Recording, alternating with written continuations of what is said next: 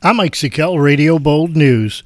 School budget votes take place in all eight Sullivan County districts today. Some highlights include Monticello's budget of just over $97,886,000 with no increase in the tax levy and three vacancies on the Board of Education.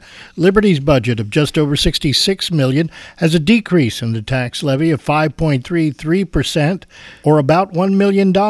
Sullivan West has two ballot propositions one to allow the board to set the budget at just under $42 million and a 2.5% increase in the tax levy. The second creates a non voting position on the board to be filled by a Sullivan West High School student.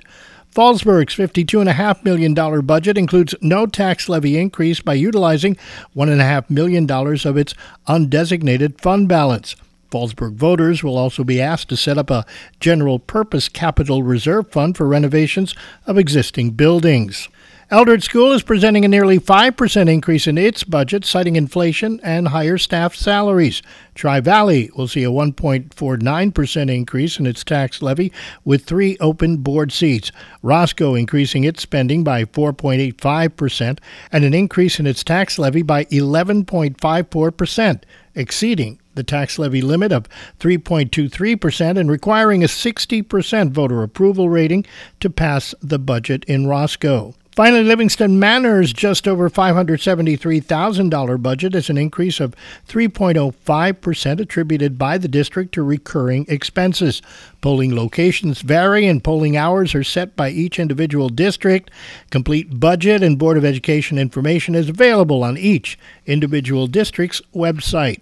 A Reading, Pennsylvania man in Sullivan County Jail in lieu of $10,000 bail after he allegedly lured a 12 year old girl from her town of Thompson home after met her on the internet. 19 year old Kevin Corona, arrested by Sullivan County Sheriff's deputies on Saturday after the victim's parents reported that their daughter had been briefly missing from their home overnight but returned the next morning after meeting a stranger. Deputies were able to track down Corona, who is from the state of Wisconsin but is currently residing in Pennsylvania. After conducting an investigation, he was charged by the sheriff's office with felonies of criminal sex act, aggravated sex abuse, and the misdemeanors of forcible touching and endangering the welfare of a minor. And Sullivan County's Department of Social Services will not be open for anything other than emergencies between noon and 5 tomorrow. Health and Human Services Commissioner John Liddle explains the closing will give staff a much needed opportunity to get caught up on training as well as a bit of office spring cleaning. Liddle emphasized that the office will handle whatever critical situations arise, but otherwise the public should come in tomorrow morning or save their business until Thursday. That's what's happening. I'm Mike Sikel, Radio Bold News.